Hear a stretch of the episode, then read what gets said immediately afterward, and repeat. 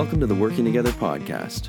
I'm your host, Stefan Morales, thinker, maker, doer behind Working Together, a burgeoning hub of can do and know how, inspired to explore who we are and how we can work together better. I'm fascinated by all the ingredients that you need to really make something happen, to really engage a system and the groups of people within it. And so, on this podcast, you'll hear a lot of stories from the people, projects, businesses, campaigns, communities, and so on who are striving for a more sustainable and progressive world. I call them the archipelagos of a possible future. You'll hear their trials and tribulations, their reflections, their lessons learned, and hopefully you'll walk away with some actionable advice to start your own archipelago. Because what the world needs more than anything right now is more archipelagos of a possible future. So have a listen and join me. In this episode, I have a conversation with Aman Dosanj of the Paisley Notebook, a pop up dinner series that takes place on farms throughout the Okanagan Valley. We talk about Aman's story, her travels around the world that inspired her current work, and her deep desire to connect city folk with the farmers who grow their food. Have a listen, and I hope you enjoy it.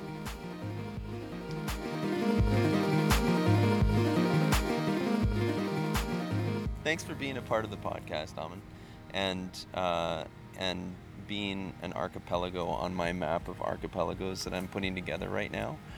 Uh, one thing that I start out all my conversations with people yep. um, is uh, is basically uh, your story, like how you came to do what you're doing right now with the Paisley Notebook, um, and the reason why behind it, like the big reason why. So if you could maybe give me a bit of a sense of how you came to do what you're doing right now and your backstory? Yep. Well, I'm originally from England, so we came over in 2008 on an entrepreneurial visa, and we came over as a family. So we had to start a business, and we didn't know what business. I was never supposed to be part of it because um, I've got this marketing degree, and mm-hmm. um, it was supposed to be a project that was for my brother, and my mum, and my brother, and my dad. Sorry, and. Uh, with family run businesses, they tend to suck you in. Mm. and so we started a farm to table Indian restaurant uh, with the hopes of not only generating jobs for us internally, um, but also kind of extending it out. So we wanted to be part of the community, and that's why we went farm to table and, and tried to make this very much home. So we had that for six years. What was the name of that restaurant? It was called Poppadoms. Poppadoms. Yes.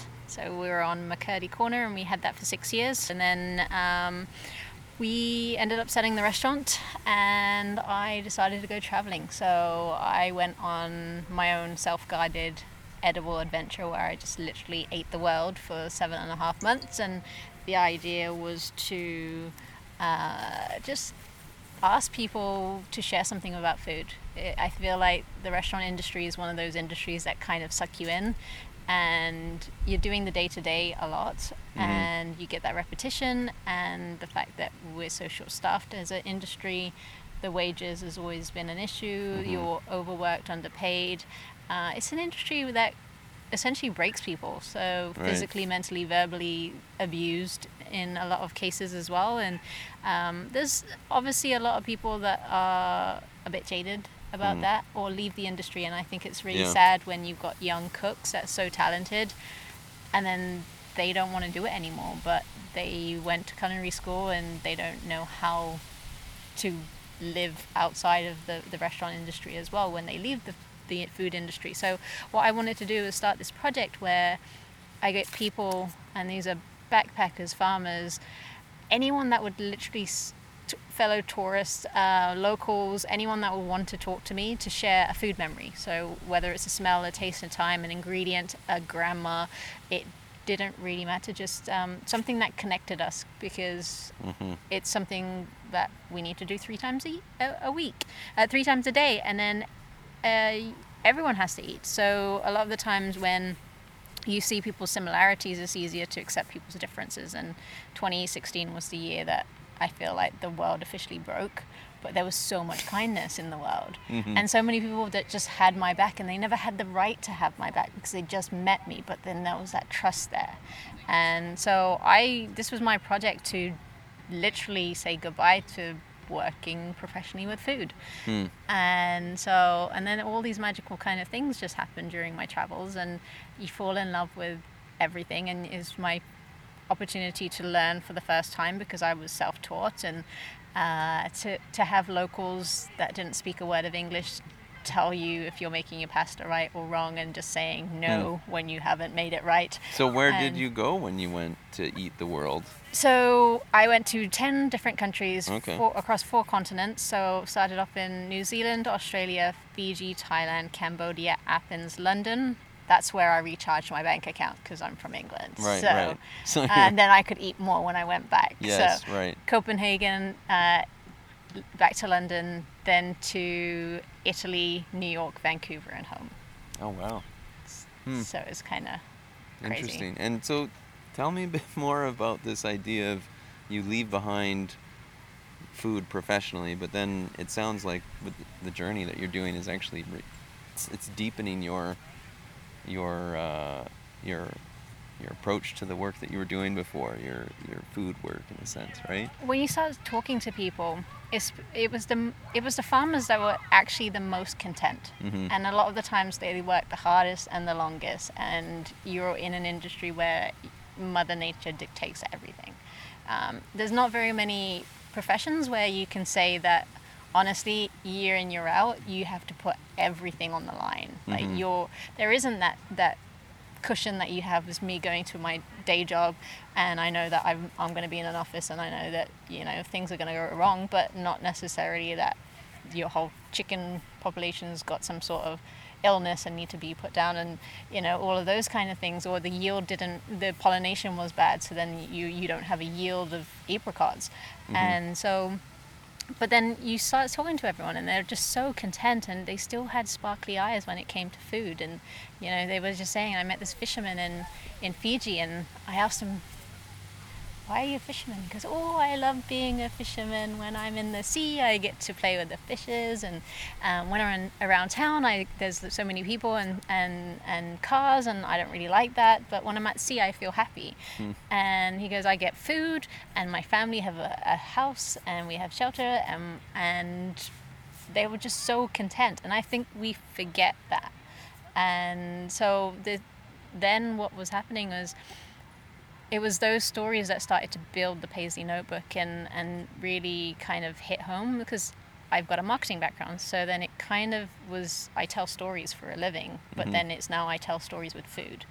And so I started creating dishes based on those stories. And then it's kind of gone and transitioned into uh, the Source Dinner series, which is a farm to table dinner series, which actually takes you to your food source. So we go to farms across the Okanagan. So it's not just Kelowna that's being highlighted. It's um, Aaron from Crooked Sky Farm. There was the Greencroft Gardens. There was um, Sterling Springs Chicken in Falkland. We've gone to Stewbury Farm in Summerland.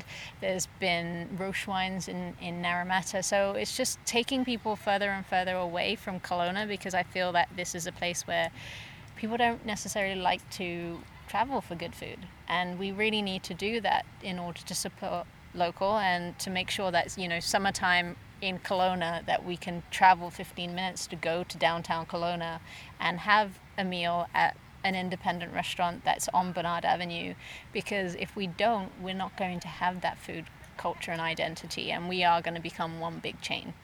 Right. Chain chain town, chain city with chain restaurants. Mhm. Yeah.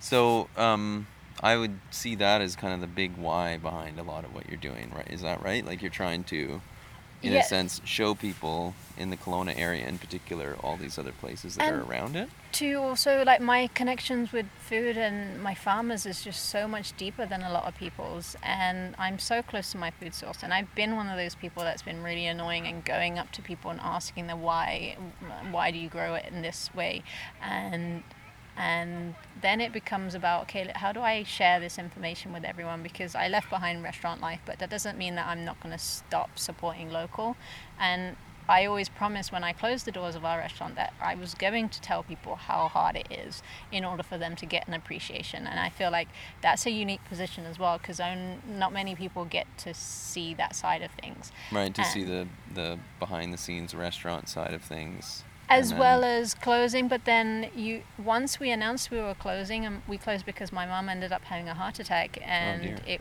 the six hour the six work days a week and 16 hour days was just Mhm. really not worth it when you've moved here for a better life and we haven't all we've been doing is working Yeah.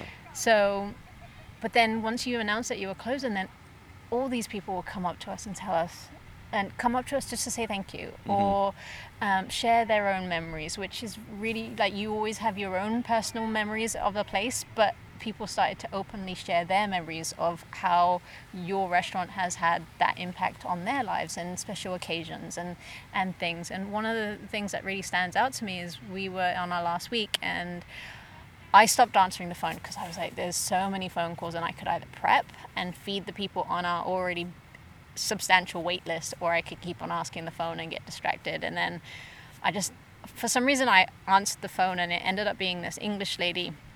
And so I was explaining that, well, you know, it's our last service. It's going to be really, really busy. We're going to try our best. Um, but please be, be patient with us if things take a bit longer because we have got a lot of reservations and we're trying to feed as many people as we can. And then she was like, that's completely fine. Um, as soon as I found out that you were closing, I said to my son, and she had recently lost her husband, Mm. and that was Poppadoms was their place. So Right. she turned to her son and said, "We're going to go for one last meal with your dad." And I was like, "How do I not stop Yeah, yeah. right there?" But it's those things that if if I can share those stories and tell people, you know what, if you enjoy your meal, go over to the past and just say thank you to the people that's cooked for you. At the end of my dinners, people wait to talk to me, give me hugs. They help me stack tables and chairs, and those things would never happen in restaurant life. So Mhm. I've taken all of the negatives that I could think of about restaurant life and I tried to flip it because this is the only way that I was ever going to work with food again is if it was under my terms. Right. And now I'm trying to show people that there is a different way and my way is not necessarily the right way for everyone because I make my life so much more complicated and I do have a day job so it does change the dynamic of things because Mhm. this isn't my bread and butter. Yeah. I do have my day job so it means that I can pay my rent. And what and you that, can have more fun with this and Yeah, be more and- creative and take risks and whatnot probably with it as well. yeah, like Even though like when I looked on your webpage, it's it seemed like all of the events that you did this past summer for Sourced yes, sold out. they did.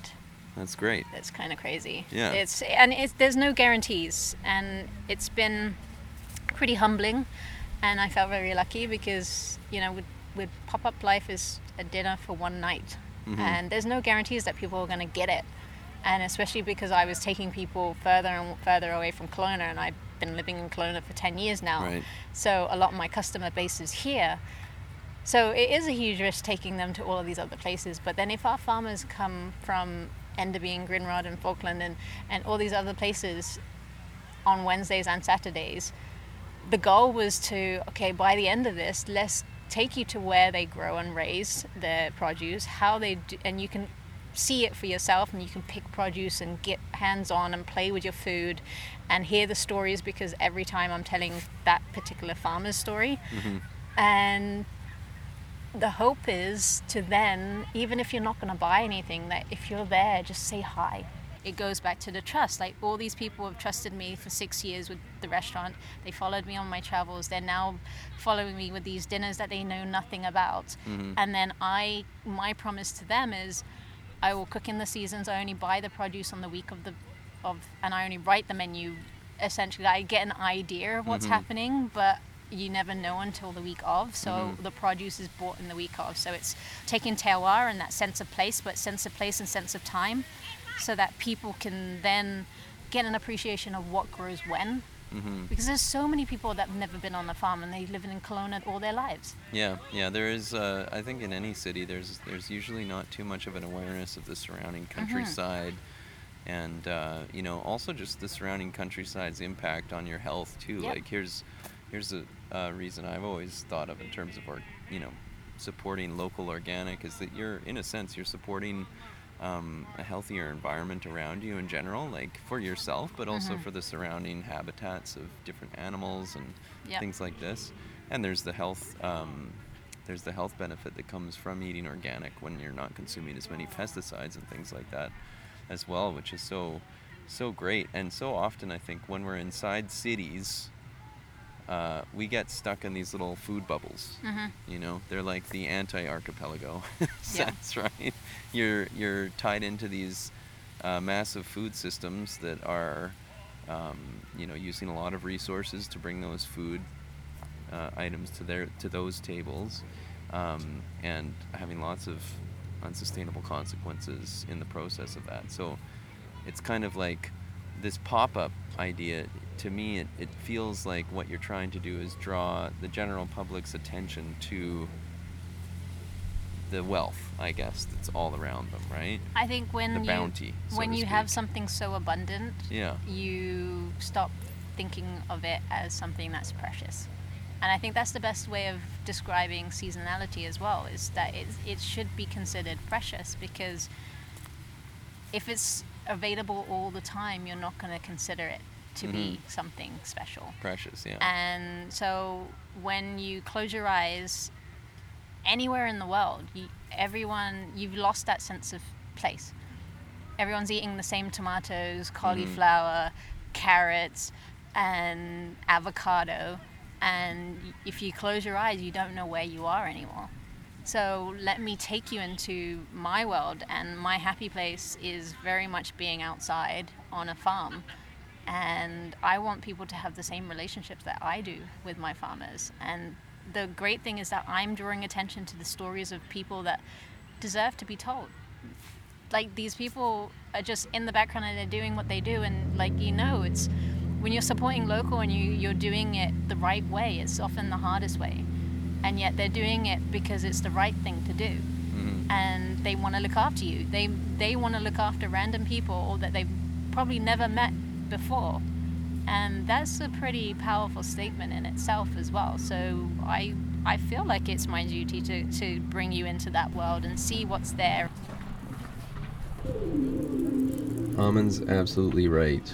Uh, those those farmers, those organic farmers, they are striving to uh, not only make a living for themselves in the work that they're doing, but they're trying to heal the environment in their own small way, on their own, uh, you know, patch of land. They're trying to regenerate the land. They're trying to take pesticides out of the equation, which in turn creates uh, sustainable, safe habitat for insects and other creatures.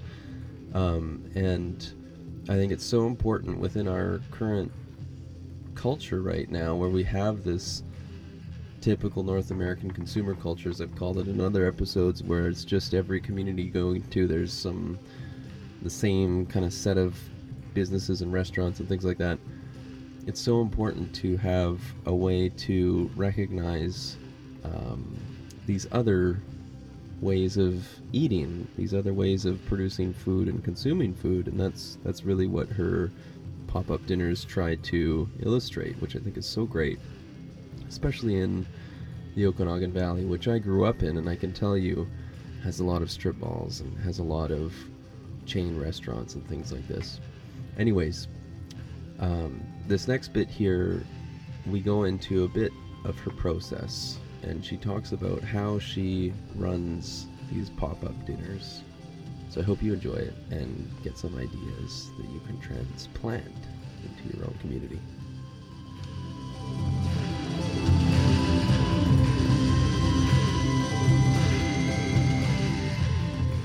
I'll try to reflect this event back to you, and you can tell me if I'm right. But it sounds like what you do is you you bring everybody together with the farmer. Um, do you cook the food on site and then you provide it to everybody, or is it prepared in advance and then provided, or I have an approved kitchen, so Okay. I have to use that to get the majority of the stuff done. Uh, Indian food tends to be a lot of time-consuming so really processes, and then a it's a finishing. finishing. finishing, um, cooking of protein. So I Yeah. use a lot of. I have camp stoves. Okay. Um, so I've kind of become the MacGyver of the pop-up industry. So like I use.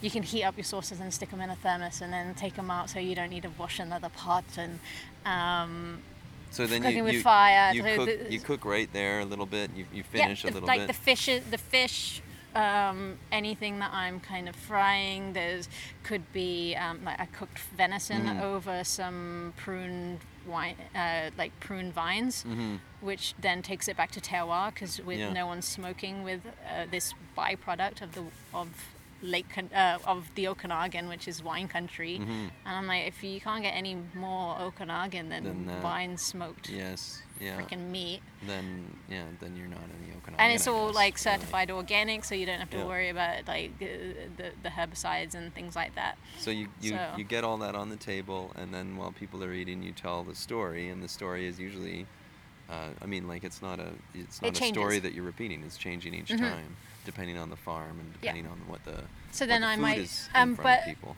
I think that a good story is one that's always linked. Mm. So just because I've used Aaron's projects produce in the first source dinner doesn't mean that I'm not gonna give him a, and use it all the way through. Talk about so it again, yeah. all of the all the people in terms of the farmers, they're used all the way through, so I can link it back to them. Cool. So a good story is linked. A good story um, gives people a sense of the purpose behind the meal that they're having, um, and kind of the history and the culture and the ecology. Yep. What else does a good story do, in your opinion? It just it takes away all the boundaries. Right.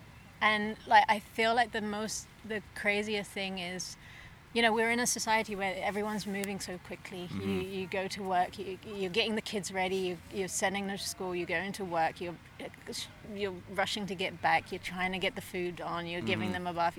Like there's This so much there's, life. there's been a lot of things right? Whereas i kind of feel like it's my superhero power that i can stop time. People know it's a four course meal so your evening is mine. Yeah. And yeah. so I'm not in any rush to get this food out. So it is a three hour experience. Interesting. Plus a Mm. farm tour. So it's kind of just taking it back to try and get people. And I go to these random people places so that Mm-hmm. um, there's no Wi Fi there. Yeah.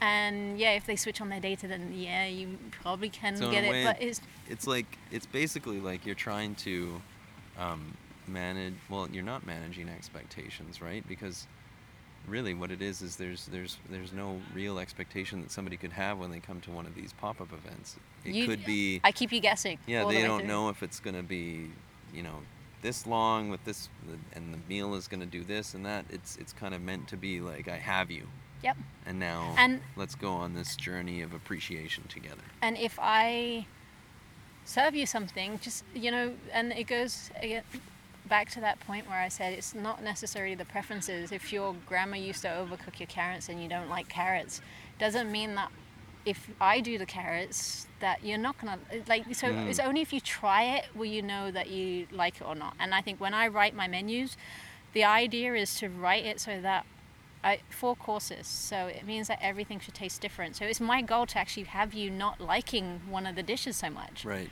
Because your palate should be you know that it, that's Unless not you're possibly. me, but then, then, it- then I like it all.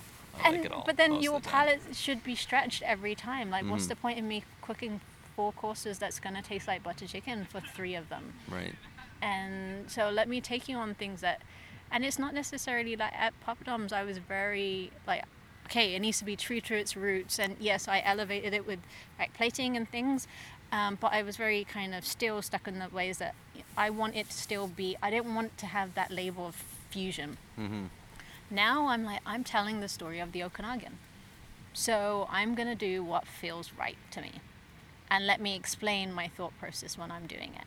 And so it's not necessarily saying that I'm cooking Indian inspired food anymore. Mhm. I might, because of the produce that's available to me, I've cooked some Thai food from my travels. Hmm. Or I might do something that's kind of based on another thing that I've gone from another part of the world, but it makes sense for the Okanagan story.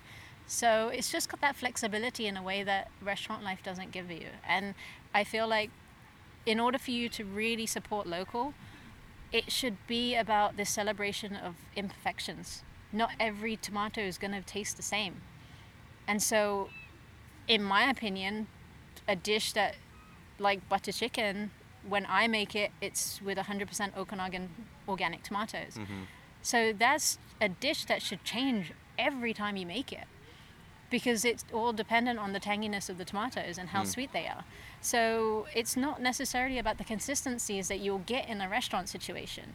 So the restaurant industry, because of the chains, because of all of this kind of commercialization of our food system, we kind of we expect as consumers to have this perfect meal all the time, and that it should taste exactly the same. Mm-hmm. But for something to truly be craft, it should change as you change. So I let my food change with me. So the idea is I'll tell the story and I'll try and do the farmer justice mm-hmm. by presenting you with food in a different way and getting rid of that sameness because I'm cooking through Indian inspired eyes and um, using the Okanagan. But I kind of want it to get to that point where I'm just saying it's Okanagan food. And to be honest, it's farm food. I'm using number twos, I'm using ugly produce, I'm using um, waste, but just as long as I can have that, re- I'm trying to teach people ways of if you have that relationship with your farmer, you can buy organic produce or sustainably raised um, uh, fish for less if you can just have that conversation. I've spent a lot of time in the alternative, uh, sustainable food movement and have always been troubled by this issue of prices um, because it can be quite unaffordable for for families to be able to have organic local food all the time. Uh, I know this uh, better than anyone right now because uh, it's just it's not easy to do on the road and it's not easy to do when you're on a shoestring budget. Um, so it's it's incredibly important to have access to these things and this idea of just having a conversation with your local grower and getting those number twos, those uh, less desirable pieces of produce and vegetables and whatnot, um, is actually a really easy way that you can have access to local organic food. Uh, so there's a great little tip for you guys out there. Go and talk to a farmer. Get some seconds.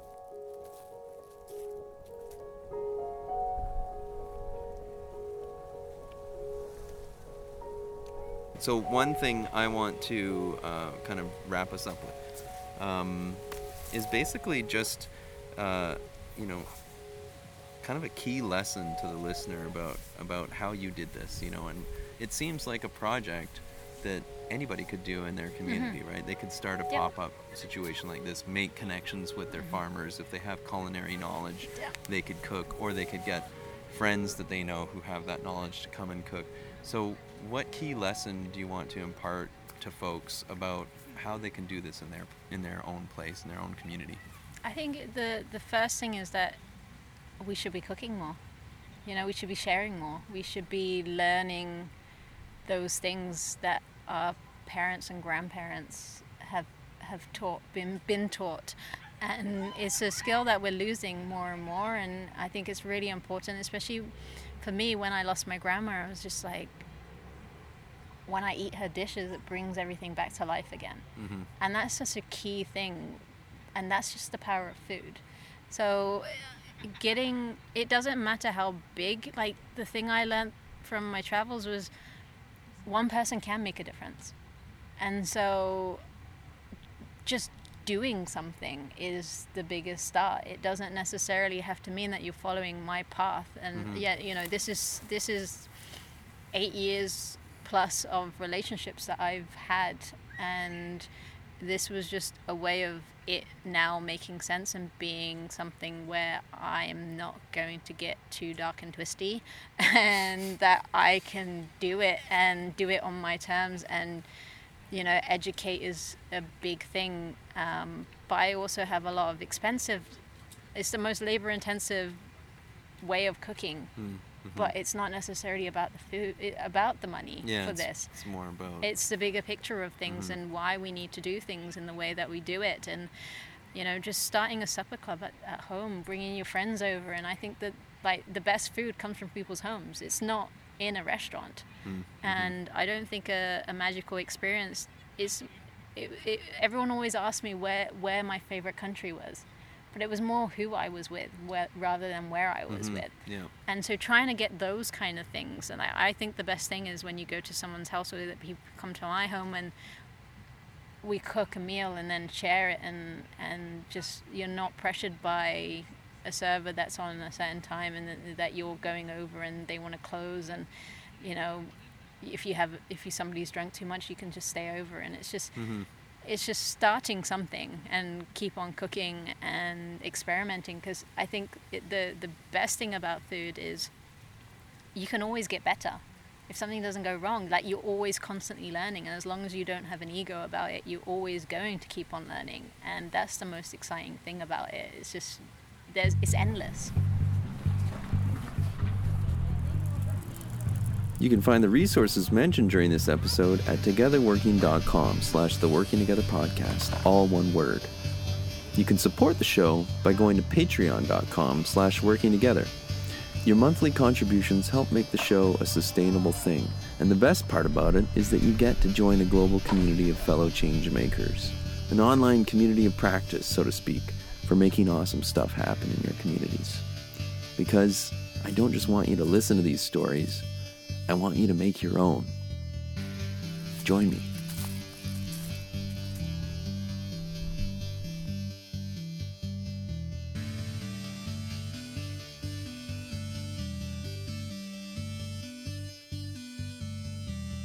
I'm going to take a quick minute here to thank patrons of the show who signed up in October. And I haven't even really fully launched the Patreon yet, so this is very exciting. So thank you, Heather, Philip, Letitia, Cheyenne, Carl, and Michael for being that first batch of patrons through Patreon. I can't tell you guys how much it means to me that you uh, are supporting the show and that you believe in what the show is about and that you want to participate in what the show is about. Because many of you actually uh, pledged to become members of the Invisible College, which is an online monthly meeting that I'll be hosting through Patreon, um, where we explore a lot of the ideas and the tools that come up in the episodes and in the bonus how to episode that I have for you as well. So, thank you so much, guys, for your contribution. And if you enjoy the show and you want to contribute a little a little bit towards towards the uh, sustainability of the show to keep it running and to help it grow, go to patreon.com slash working together and uh, and pitch some some dollars our way here and you'll get some fun stuff in return.